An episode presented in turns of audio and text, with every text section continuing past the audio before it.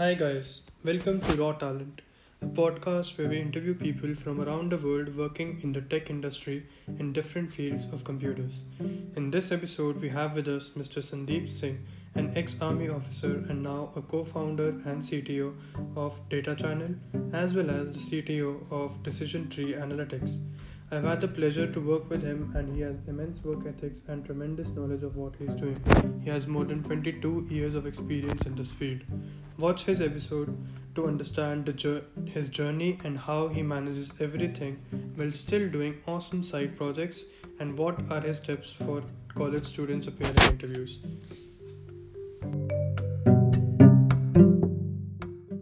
This is our podcast. Uh, this is episode number three. Uh, our podcast name is Raw Talent, and uh, we have invited you out here. So, if you could uh, tell us more about yourself first. Okay, so I have uh, close to about 23 years of uh, industry experience by now, and uh, as on date, I'm working as the chief technology officer of a data analytics company. And in parallel, we have another startup where we are trying to build a data aggregation and automated machine learning platform. Mm-hmm. Okay. Before this, uh, you know, I've done my BTech and MTech in computers. Uh, I've handled a lot of positions in large organizations. I was with the Indian Army for about uh, 20 years, and I've handled their IT systems, uh, set up their databases at the Army headquarters level, and also been involved in designing disaster recovery solutions and business continuity plans for them. Mm-hmm. So that's my background. Okay, so let's start from the beginning. Uh, how was your experience in army, and uh, what was your like? You told the b- basic role in your IT in army, but uh, if you can tell us more about what act, uh, the work that you did in army and how is it different from how what you are working on right now? Okay, so uh, my army career actually started uh, as a typical army soldier, where I had nothing to do with uh, technology. Mm-hmm. And uh, during the course of things, I ended up going and doing my engineering degree and uh, then my MTech, and then landed up in a an appointment where, where I was responsible for maintaining uh, quite a legacy application. It was actually an application built in COBOL, oh. handling the entire HR uh, aspects and database of the entire Indian Army. Mm-hmm. And uh, as we started maintaining it, we realized that at one point in time, the development of that application had come to a halt. Mm-hmm. And uh, for last 14, 15 years, it was just being maintained. Okay. Uh, that's when we took up a project of trying to modernize that entire application. And that is actually where I started to get a real hang of uh, technology and how to go about things. The volume of data was very large. The kind of hardware that we had was quite abysmal. In the to give you an example, we used to serve a website with which used to get about uh, one and a half lakh clicks a day mm-hmm. out of a Pentium 2 desktop machine. So I had that, Pentium in my laptop. that was the state uh, when we, you know, actually started working on these systems, and uh, over a period of three to four years, we migrated the entire stack of applications. There were close to about 500 applications from COBOL and ProC. I don't know if uh, today you guys would have heard of that language called ProC. No. Oh, it's essentially C embedded with SQL. Okay. So uh, it's a proprietary language from Oracle. So we migrated about 200 250 applications from COBOL and about 250 applications from ProC to Java and uh, a mixture of Java and ProC. Mm-hmm. There were certain applications which were too large for us to, you know, migrate with five and a half, six, six lakh lines of C code. So we didn't want to uh, migrate those applications.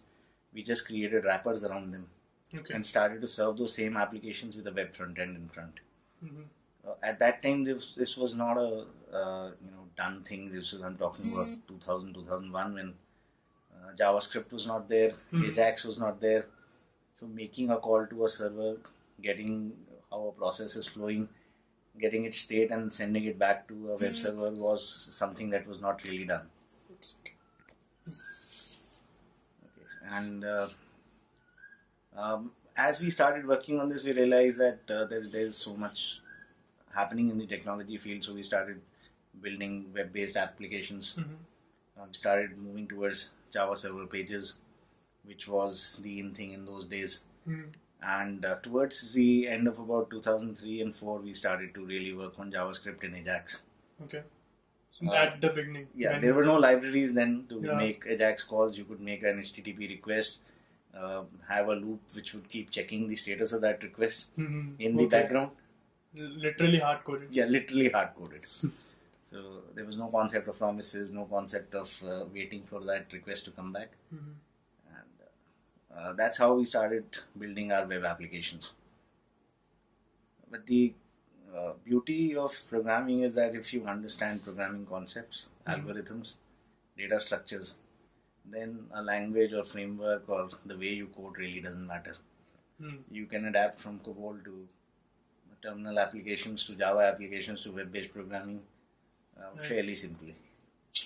Exactly. So you have basically seen the start of programming till now. Like you have seen the uh, evolution of it.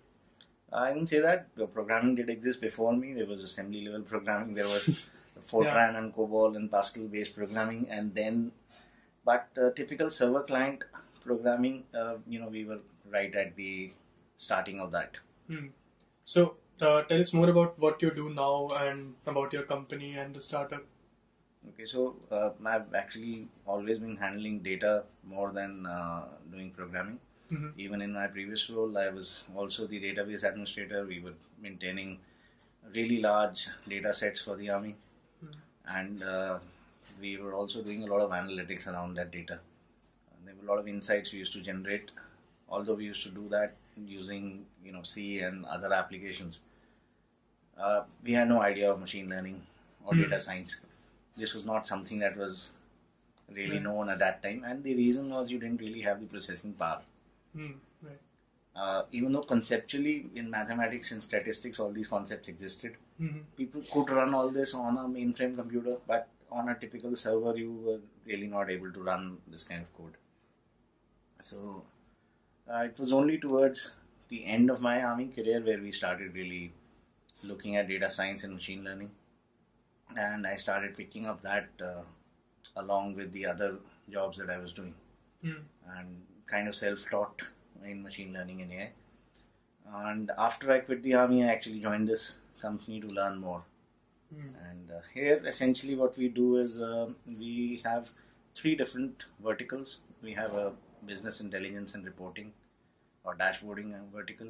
Mhm. We have a machine learning and AI vertical. And to support these two, you obviously need data engineering. So there is a data engineering and a technology side. Hmm.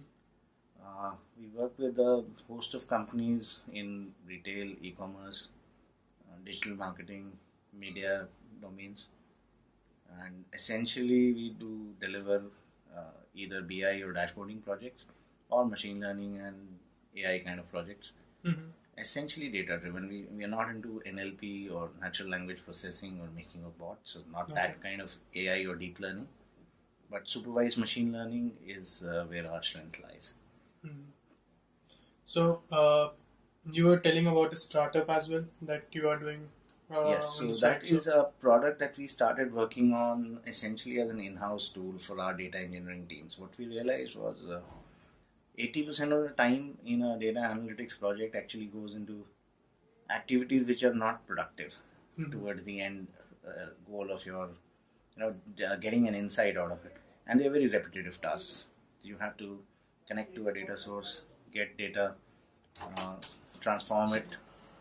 So, uh, as we were saying, 80% of the tasks actually in a data analytics projects are really repetitive in nature. So you connect to a data source, uh, get the data, transform it, make it ready for a machine learning model to run. So it is that part that we try to automate using uh, actually a bunch of Python scripts initially. And what we realized was uh, this is something that every data analytics team or every company that is working on data would inevitably need. Mhm. So we started to build that out as a, uh SaaS product. It's essentially a B2B SaaS product, which started off as a data aggregation platform. Now, uh, in a typical organization, your data could be lying in, in a host of cloud applications. Say, for example, if you're using Salesforce for your CRM or you're using uh, Zoho as a CRM or you have some digital marketing data which is in Facebook ads or Google ads, Mhm. or you may be using, say, Stripe for your e-commerce Payments. payments. So, uh, or you may be using some kind of financial software like QuickBooks or Xero for that matter. So, your data is actually strewn across all these platforms, and all of them have APIs, and you can access those APIs.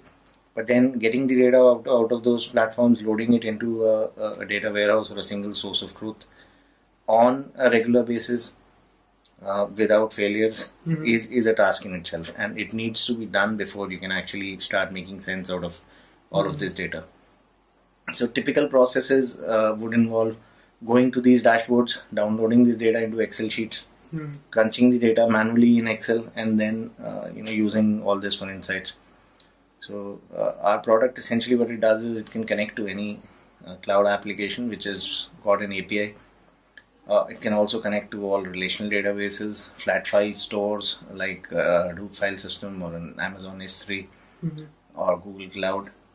Uh, then it can connect to uh, various uh, email applications or Dropbox like services and can pick up data from any of these sources uh, on a schedule, clean that data, and push it into a data warehouse.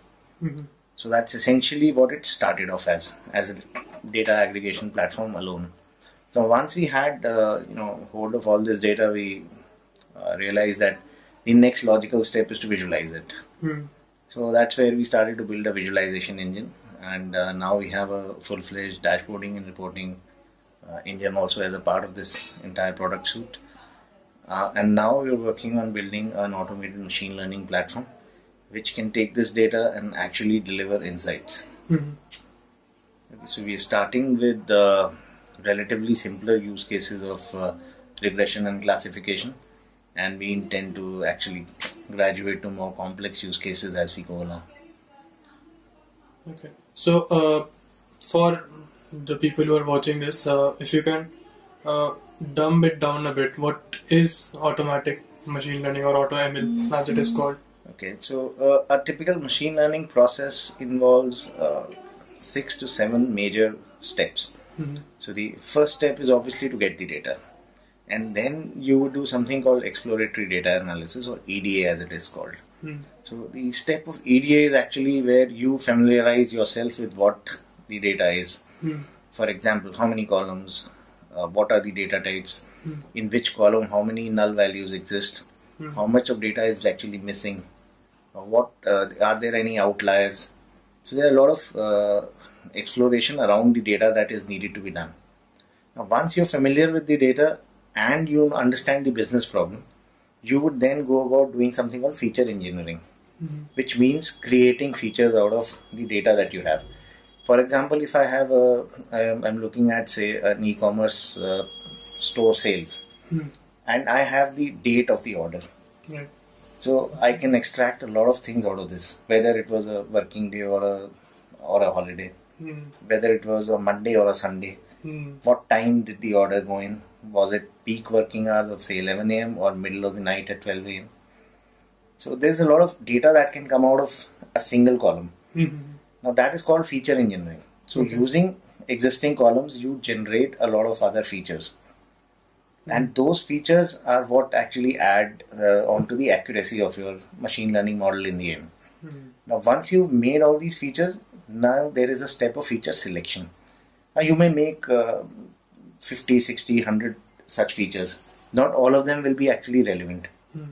And some of them may have very high degree of correlation, uh, which means, say, you have somewhere in your data a flag called completed, and you're trying to predict how many of these tasks will get completed. Mhm. So this will this data is actually causing data leakage. That means if this data column remains in your Mhm. List of data, so the neural network will very or the machine learning model will immediately pick up.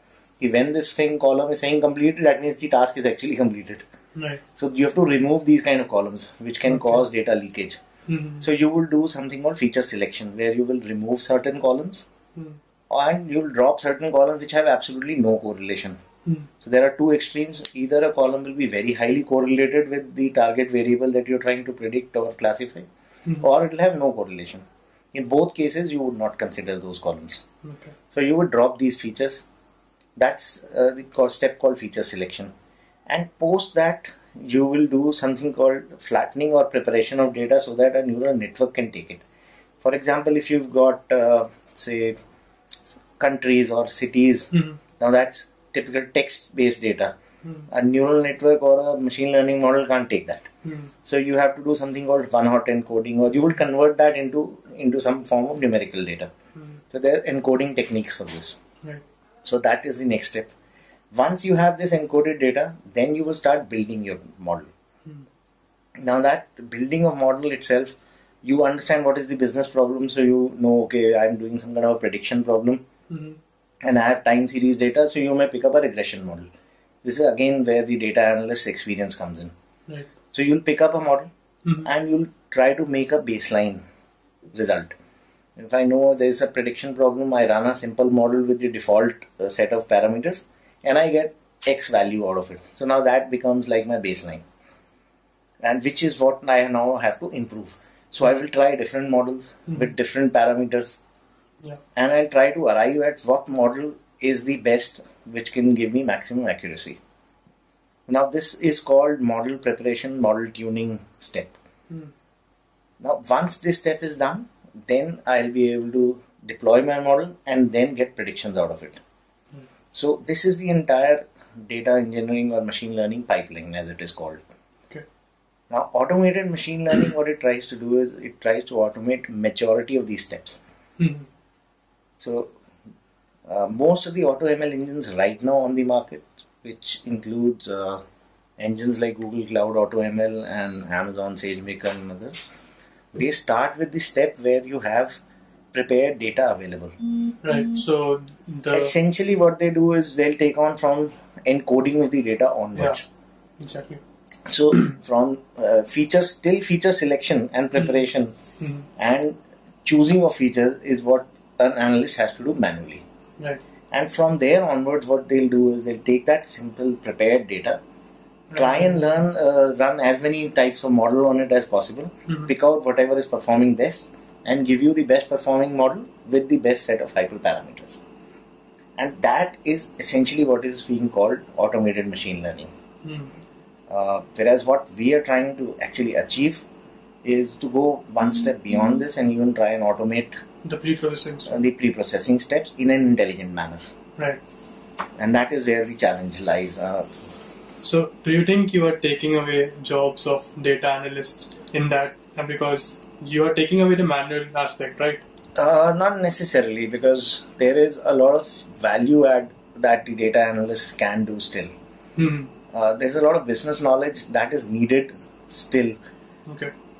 Uh, while we are aiming to build this in an intelligent and automated manner, we know we are at least a few years away from achieving that kind of accuracy where you can actually replace a data Yeah. analyst. Hmm. But for simple, standard problems and use cases, hmm yes, you can churn out solutions which uh, in minutes, which will be equal to what and better than average data analyst would achieve in months. Right.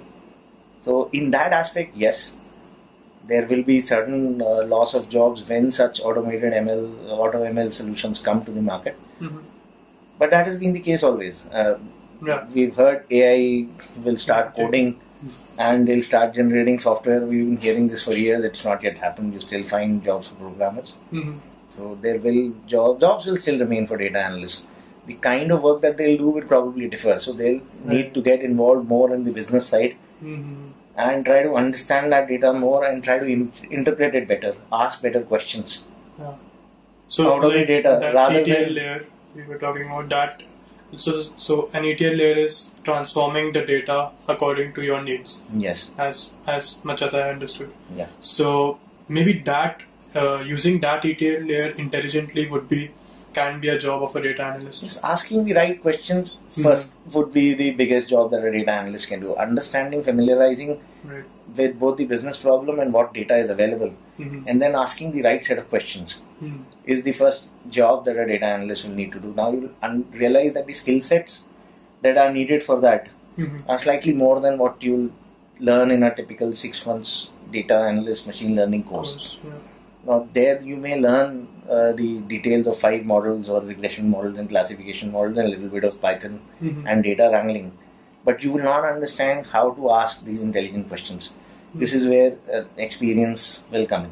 So, suppose someone wants to go into data analyst field, like many of my friends are interested. So, what would you suggest to them? Like, this that six months course is one thing, but apart from that, getting that uh, ability to answer, uh, like ask intelligent questions, and also So- develop in that way. Yeah, so that will come uh, necessarily out of industry experience, firstly. Mhm. So choose your internships wisely, Right. choose the projects that you do wisely, participate in as many Kaggle competitions as you can. Mm. Uh, that will teach you how to ask the right questions. There are so many data sets available, public data sets available. Take those data sets, see what can be done out of it. Mhm. Uh, don't restrict yourself to what the question, uh, competition is saying. You have that data, think of what all you can do out of it. Mhm. Now, that kind of uh, habit of thinking Mm. out of the box is what will sustain you in your career as a data analyst going forward. Right. Not the, the repetitive data engineering, data management tasks which currently analysts are doing. So, I mean, uh, it applies to uh, other fields as well, like not only data analysis. If you know how to think properly, how to think out of box, uh, how to think creatively, what I would call it, uh, that can certainly help. Like, let's let's move from data analyst to let's say web development. I'm into web development. right Sure. So uh, the same thing applies there. Mhm. Ten years ago, possibly to uh, create a chatting app like we were trying to do the other day, you would Yeah. have had to write some thousands of lines of code. Right. Today, you can pick up a framework and do it in say 20 lines of code, and you can have it up and running. Mm, right. So it is intelligently picking up what libraries, intelligently picking up the use cases, Mm, how to optimize, how you're you know laying out everything, thinking about the UI UX before you start designing. There, there are a lot of steps that uh, you have to follow, mm, and that is exactly the kind of thinking that you'll have to bring now to data analytics as well, mm. Because now you will have all these frameworks and things already ready and available. How to use them intelligently is where uh, you start to differentiate yourself. Right. So it's like uh, even if there are a lot of libraries, it will still not uh, replace anyone because you need to know how to choose a library Yeah. properly. So okay, next next uh, topic. Let's talk about what you do outside of work. Let's talk about your projects, your personal projects. Uh, how do you learn So- new stuff? What are you learning? Uh, one advice that I will give to anybody who is thinking of a career in IT is that you should always have uh, at least two projects of your own, personal projects, Mhm. always going on together, along with whatever you're doing at work. And should it be the same field or it could be anything? Anything. If if you're passionate about that same field and you want to do it in the same field, Mhm. no problems. Uh, preferably, it should be some other field. Right. uh, even if the technology stacks are same, the implementation or the utility, utility of that should be something different. Hmm. So as, as long as you have these couple of side gigs and side projects going, you will remain uh, innovative.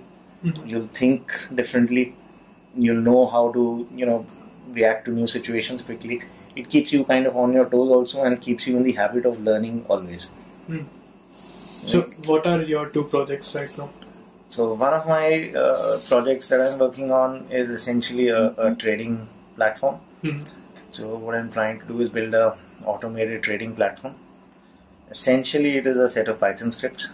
Hmm. Uh, I dumb it down to that. Uh, it's a set of Python scripts which gets all the market data, Mhm. uh, analyzes uh, data about the stocks, tries to do a prediction of uh, what direction the market will move in, which stocks will try to will move up or down, Mhm. and based on certain rules that I have uh, thought of, Mhm. it takes a decision to buy or sell, Right. and then executes those decisions of buy and sell using a, a stock broking API, Mhm. uh, and does the management of the portfolio, money, risk, everything on its own. So, do you would you call it successful? Uh, it has been successful in the trials that I've done. I've done uh, almost about eight months of trial now, Mhm. and I've really had uh, very very good results in very topsy turvy market conditions. So, uh, what, what uh, why would you like do that? Uh, wouldn't it be risky for uh, first of all because it's your own money? Uh, secondly, why? Uh, how are you trusting it to keep your money secure and keep on investing, even though we have all heard of the risks of day trading and algorithmic trading, etc. So, algorithmic trading. Firstly, uh, just take two minutes to you know clear off, clarify some of these terminologies. Uh, some of these terms like algo trading or algorithmic trading are kind of loosely used at times. Uh, they, Hmm. they actually cover a, a broad spectrum of trading activities. Now, uh, true algorithmic trading is something called actually called high frequency trading. Now, that is essentially done by very large financial uh, institutions and very large financial houses, Mhm. and they have generally co-located servers along with the exchange. Hmm. And what they are trying to do is get in and out of the stock market or in, out of positions in microseconds, Okay. which is why it is called high frequency trading. Mhm. There are a lot of orders going in at very very short intervals, and they are trying to take advantage of the price fluctuations Mhm. within those short uh, time frames. Right. Now that's actually all algorithmic trading as the stock exchange defines it. Mhm. If you go and try and take an algorithmic trading uh, firm license, Right. this is what Okay. SEBI or the stock exchange describes automated trading as. What we are trying to actually do is is actually do automated order processing or order placement, Okay. not algorithmic trading. Right. Okay, so uh, algorithmic trading essentially can be done also to do something like which we were discussing the other day, arbitrage. Mhm. In one market, the price is low. The Mhm. same stock is being sold at B- in the Bombay Stock Exchange and National And Stock National Exchange. Stock Exchange, yeah. In Bombay Stock Exchange, the price is one rupee lower than National Stock Exchange. Mhm. So I can buy here, sell here. Mhm. So that is arbitrage. Right. So uh, algorithmic trading is also done there.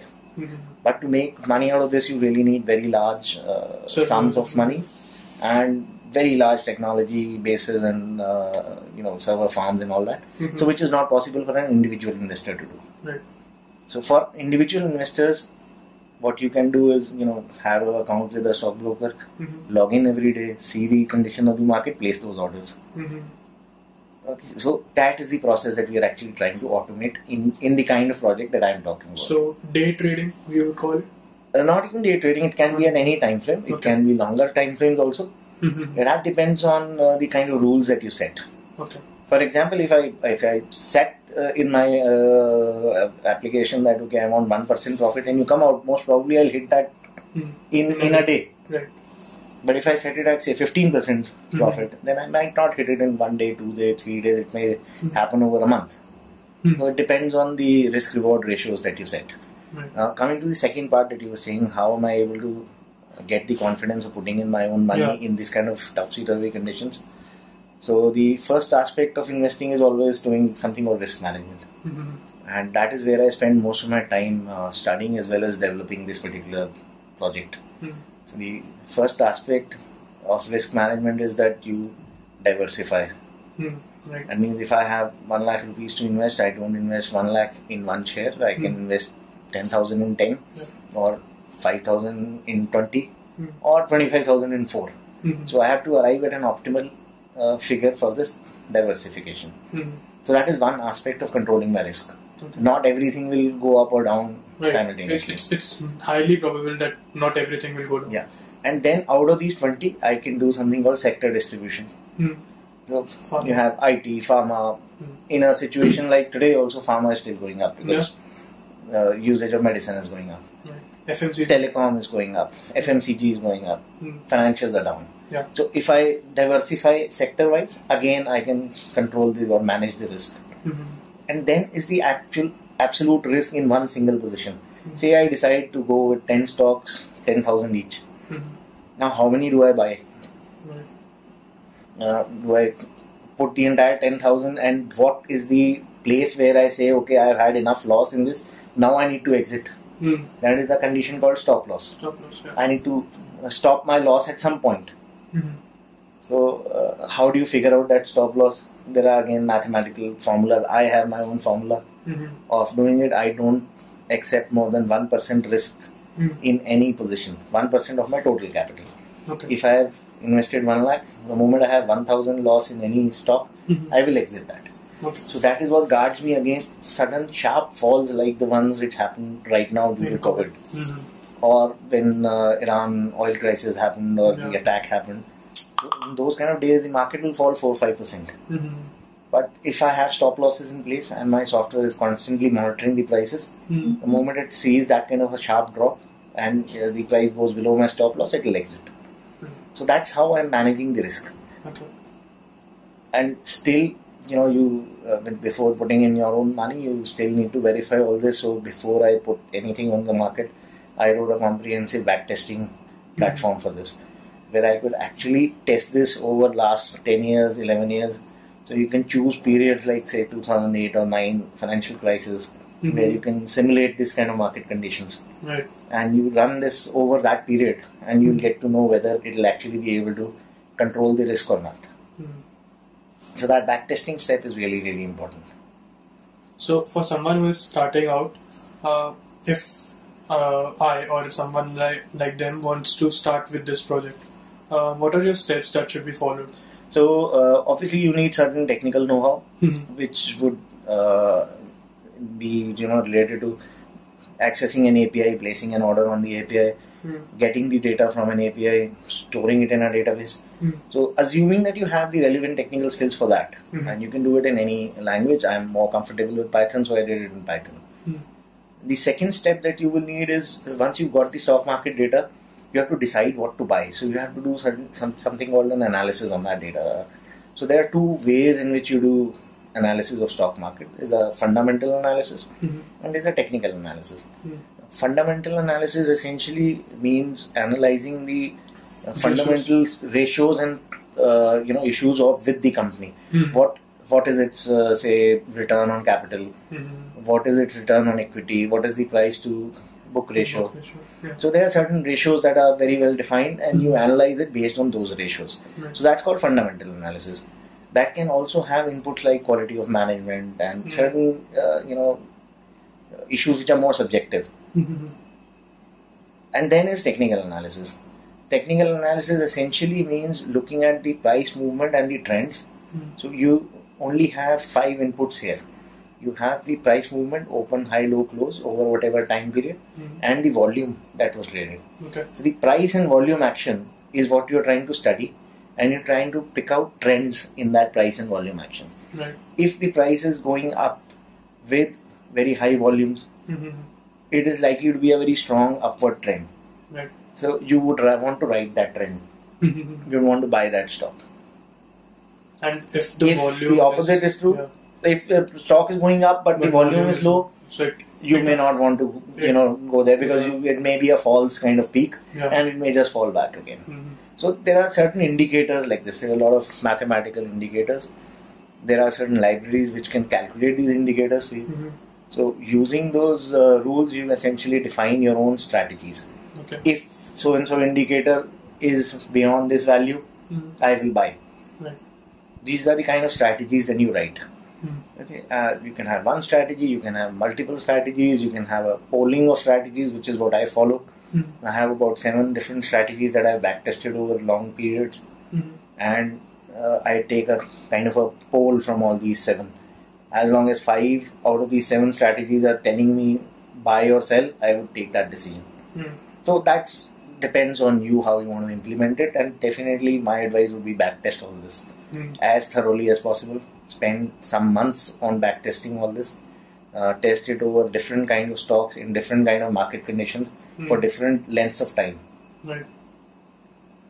Okay, and uh, then whatever is your best performing strategies or set of strategies, you use that to decide. Okay. And then just place an order with the Then place an order with the API. So the kind of reading or knowledge that you will need is is two kinds. One is the technical knowledge, and the other is knowledge of financial markets. Mhm. So I would recommend a, a starter or a newbie to first start reading about what stocks and markets are, Mhm. how they behave, what is the role of exchanges. Then read a little bit about fundamental analysis just for your knowledge, Mhm. so that you can follow the you know current news cycle and financial news and financial newspapers. then concentrate more on the technical analysis part. Understand the role of these indicators, understand how to identify these trends, Mhm. how to read a chart, Mhm. uh, look at candlestick patterns on a chart. Mhm. Once you're able to do all of this, uh, then you can actually sit down and start writing something like uh, this particular project. So if you see uh, the entire life cycle of something like this, it will nothing less than about a year's work for you Right. to, and a year is a very good uh, duration for a side project. Hmm, Yeah.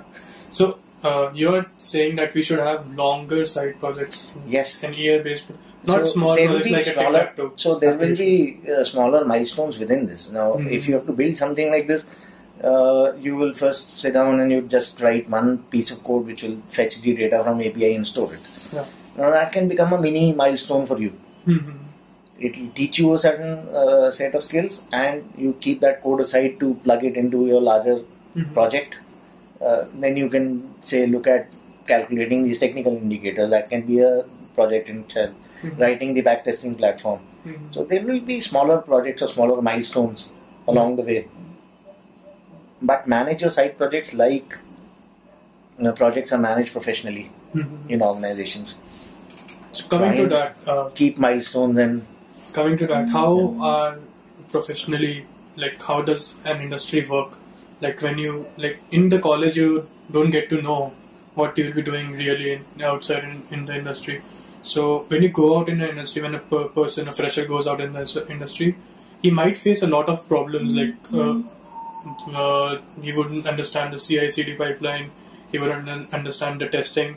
Yeah. So, uh, what what would you recommend? How to get started on that, and how to get an experience for that? So the best uh, thing to do this is is actually again, like I said, choose your internships wisely. Uh, choose internships where you get maximum exposure. That is your first step. And even within your college projects, uh, don't look at college projects to be successful. That's not their aim. Right. Uh, college projects are meant to fail. They should fail, Mhm. but they should give you at least hundred lessons in that Right. failure. Mhm. Uh, so try and even if they take longer, try and manage those projects like an industry project would be managed. Mhm. If you you know uh, start with test driven development during your college, whenever you hit the industry outside, Mhm. you'll already be familiar with what TDD is. Mhm. So you'll be in habit of writing tests. Mhm. So getting those good habits in place is what is important. So use your college time, college projects to get those habits in place. Mhm. Uh, don't look at completing the projects. That shouldn't be the aim. Right.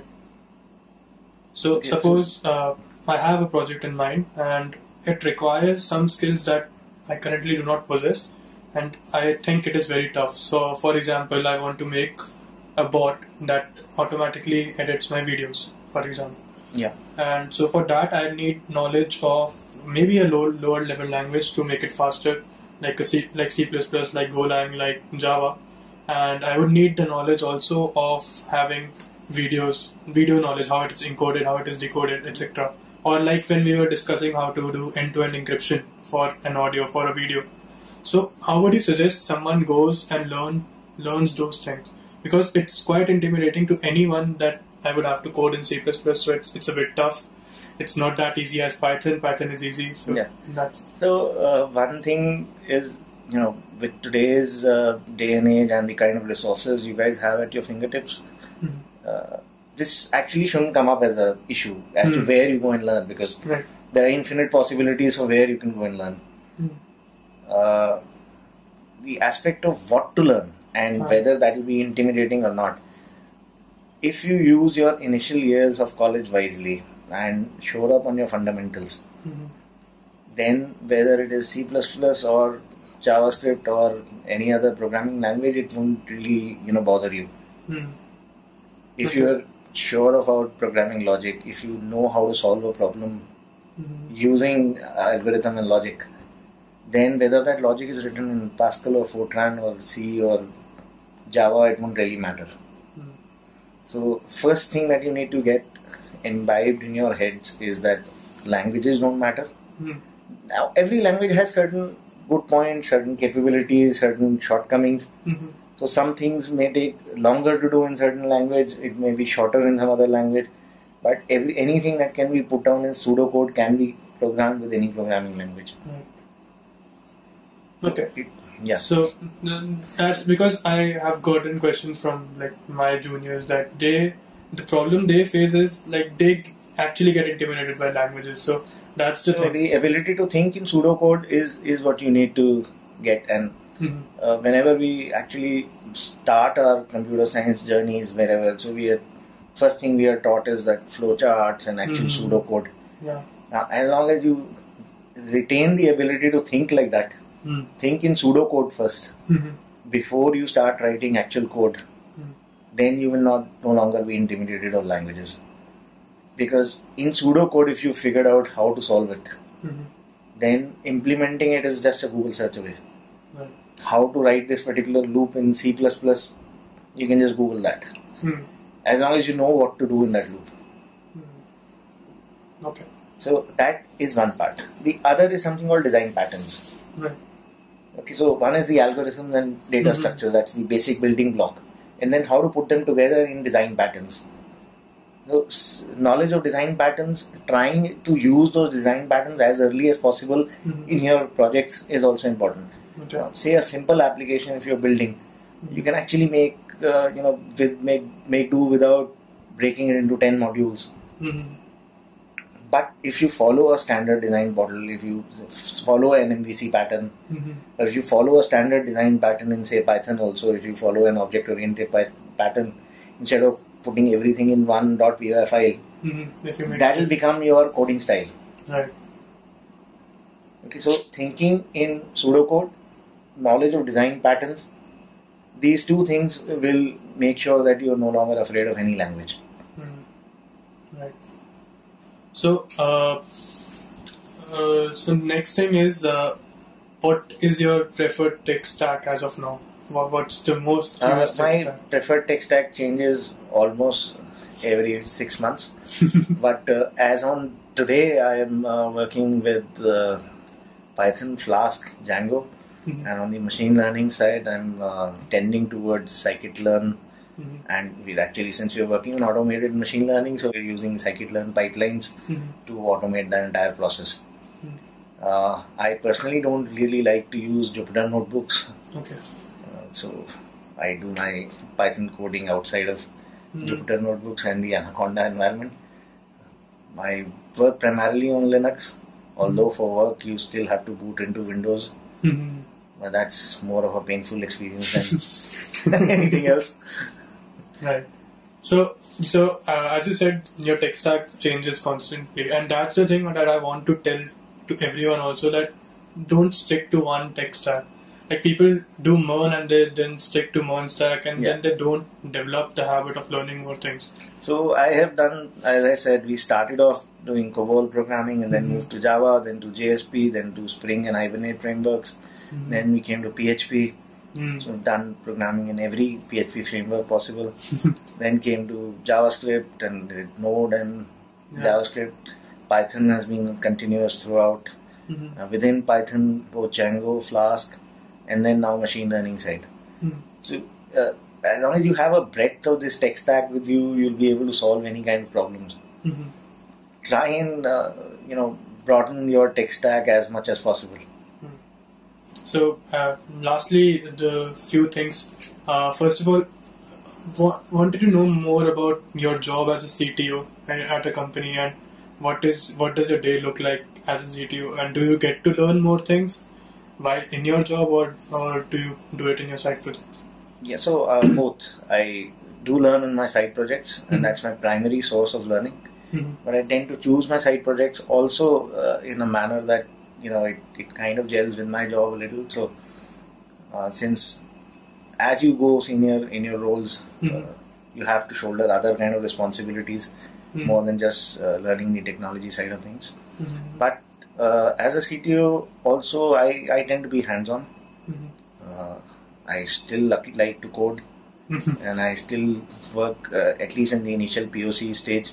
I would do the POCs myself and try and Okay. first flesh out the architecture of a product before I give it to the dev team to actually start working on it. Mhm. And then a major share of my time goes into taking architectural decisions. Mhm. what tech stack to use, Okay. uh, how to deploy it, what design pattern to use, Right. whether to you know how, at what stage do we start testing, how do I set up the deployment pipeline, where to deploy, Mm-hmm. what kind of resources, what kind of machines, what hardware, sizing of those machines, Right. uh, monitoring our servers.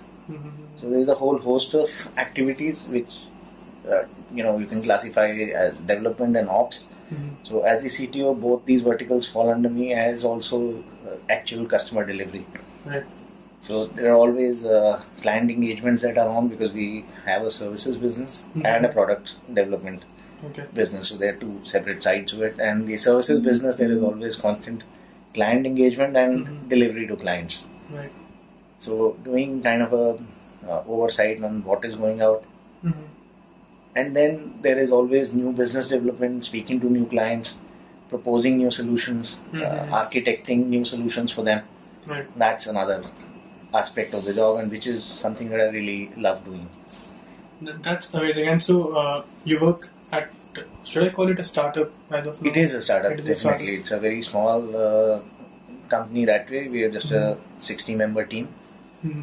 And what do you think is the difference between working in a startup or working in a big company like big five companies, Google, Amazon, Microsoft? So the biggest advantage in a startup is that you you'll have a host of things that you would do.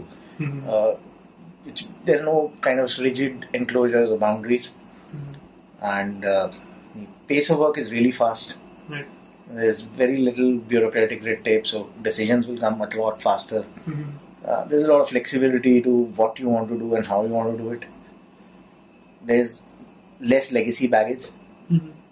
and when I say legacy baggage, it means you know you if you have something which is already running and there Yeah. are billion people using it, You cannot just you can't just go and make Yeah. changes to it. Uh, so at times you may find that something is you know so clunky. For example, Amazon Mhm. interface. Now it's really clunky compared to a lot of really good uh, e-commerce platforms that you have now. Yeah. But Amazon really can't go and take sudden decisions Mhm. and change their technology stack or change the way their uh, store front works. Mhm. So you have a lot of legacy baggage in large companies. Mhm. And at, at a starter level or at a level uh, where you're going in and joining in as a fresher, Mhm. there are a lot of learning opportunities there if you are you know in that kind of a bracket where you're sent on courses, sent on these things. Mhm. But for the majority of people, the learning really stops when you join these places. They have so-called training programs and everything else, Mhm. but the kind of learning that you get in a startup will be very different. Right. Uh, there won't be rigid enclosures or verticals in which you'll work. Mhm. As a developer, you will have to set up your own machine on the cloud. You have to, you know, you'll be doing kind of entire DevOps yourself. Mhm. You may be writing your tests. You may be executing those tests. Mhm. You may be doing data validation also. You may be creating your stories and on the Scrum board. Right. So you'll be doing the entire breadth and width of activities Mhm. yourself. That's the biggest advantage of working in a startup. Disadvantage, if you don't have a very good set of you know people mentoring you, Yeah. you may pick up a lot of bad habits. Mhm. So in in large organizations, the procedures are well set, uh, rules are very well set, but they are set because of a reason. They they work. That's why they've been set. Mhm. So you'll pick up uh, a lot of good habits there. So you told to choose your internships wisely. Yeah. Uh, how do we go about that? How do we choose? I would recommend if you have, uh, say, uh, on an average, you would do about three internships Mhm. in your during your engineering. Maybe say a one or two month internship, then a two or three months internship, and a Six months. six months internship. I would recommend doing this at least two of them with a startup or a small size company, Mhm. and one of them with a large Okay. company. Get an exposure to both. Mhm. Not everybody fits in a startup kind of environment. Not everybody fits in that environment. Right. Uh, try and learn as much as possible. Mhm. Don't try and under, you know uh, forecast that this is what I like. Uh, you really don't know what you like right now Mhm. because say if you imagine that you you like working on say full stack development Mhm. and you go and join somewhere as a full stack developer and after one year you realize uh, there is no growth here. I, I, Right. I don't like this. Mhm. have have options, try out different things. Mm. So if in one internship you've gone and worked on you know a machine learning project, the second one go and work on blockchain, the third one go and work on web development, Mhm. get an idea of what the industry is. Mhm. in different organizations, possibly different industry verticals. Mhm. Okay, and how to choose a company?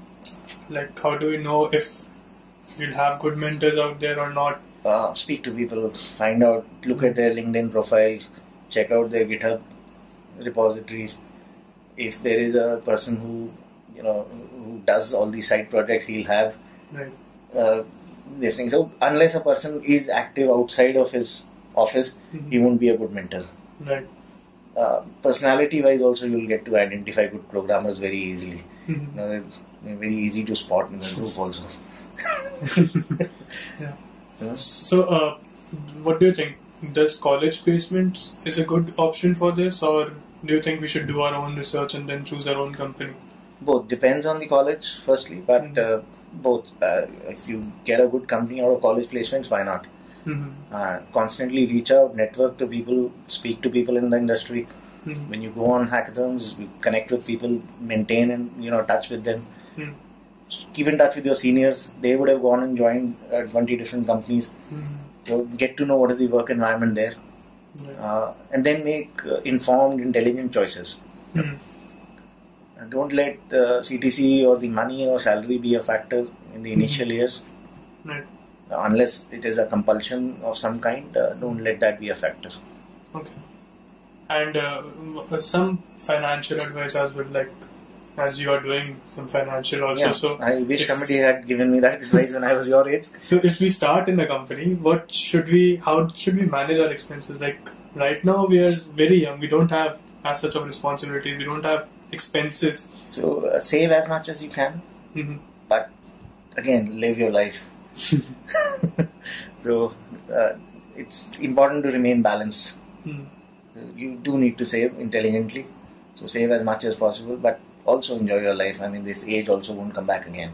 Mhm. So as long as you can maintain that uh, work-life balance, uh, and you are in habit of doing that uh, since your college days, Mhm. Uh, it'll possibly sustain you through your uh, career as well.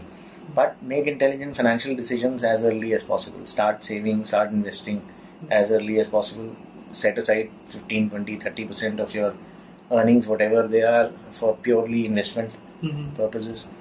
When you're young, you can invest with a long term horizon Mhm. and in aggressive instruments, you can afford to take more risk. You don't really have commitments coming up. Right. So choose uh, you know higher risk investments with longer time horizons. Mhm. Uh, study the power of compounding Mhm. Right. and make use of compounding. The biggest advantage you have when you're starting early is that you can really compound money. Mhm.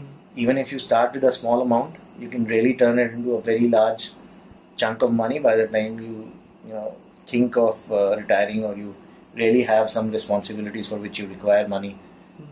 Uh, you could use the power of compounding. Try a simple exercise. Take an Excel sheet and just make sure that okay, if you have a sum of one lakh rupees and you can earn three hundred rupees out of it Mhm. in a day, Mhm. what is the percentage? Uh, in a day. Percentage three hundred is 0.03. Mhm. So 0.03 percent return is one can expect to make Yep. without taking too much of risks. Mhm. So if you can do consistently, you can get this kind of returns, and you keep adding this money without spending it to your base capital. Mhm. See what the amount becomes after, uh, say, five years Fine. or ten years. Then Mhm. see what it becomes after twenty years. Mhm. So I uh, saw somewhere like if you save around ten thousand every month, let's say ten thousand or five thousand, after like twenty years, I guess it turns into almost six to eight crores, Yeah. and that's the power of compounding. That's the power of compounding. So utilize that. You have that, uh, you know, advantage with you. Mhm. But don't let this determine the career of you know path that you will take. Mhm. uh, you have money is important, right? But Mm. quality of life is equally important. Right. So concentrate on that as well. Okay. So uh, you were our oldest guest in the podcast series. Everyone was a bit younger, who had some Yeah. experience, but you had a host of experiences, and I hope it was informative to everyone who was watching. It was very info- informative to me, and I hope you also enjoyed uh, being here. Definitely. And Definitely. uh, giving such advices to people in our college is really important because everyone is going after just doing two months courses and then getting a job and then just sticking to that life and I, I think we need to change that a bit we need to have some open source culture we need to have some projects some coding uh, practices and for that we started this Yeah, so uh, take a look at what uh, the best universities in the world do and Yeah. try and emulate what an MIT would do. Mhm. We have better people, better talent than what you'd find at MIT. Mhm. It's just that their output looks a lot better because they have, you know, better avenues and facilities. Mm. Talent-wise or uh, you know, capability-wise, I'm pretty sure our universities are at par, if not better than them. Mhm. okay thank you Thanks. Thank you.